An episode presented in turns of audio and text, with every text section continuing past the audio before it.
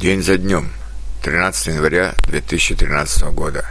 Текст 78. С новым старым русским годом. Сегодня по старому русскому календарю, который действовал до 1918 года, Новый год.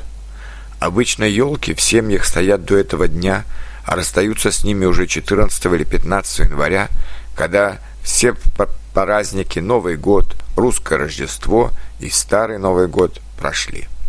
Теперь, считают русские, наступил настоящий Новый год.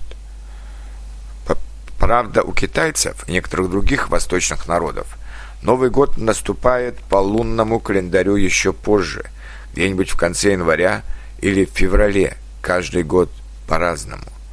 В этот день, 13 января, у нас снова показывают новогодние концерты по телевидению, снова накрывается праздничный стол с большим количеством блюд и напитков.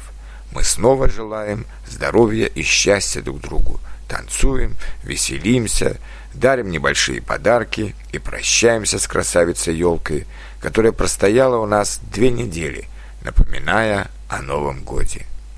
После Старого Нового Года обычно температура опускается и начинаются так называемые крещенские морозы, потому что 19 января православная церковь отмечает праздник крещения, который называется в Германии Днем Трех Королей, а во Франции и в Америке Епифанией или Богоявлением и отмечается на две недели раньше, чем в России, 6 января.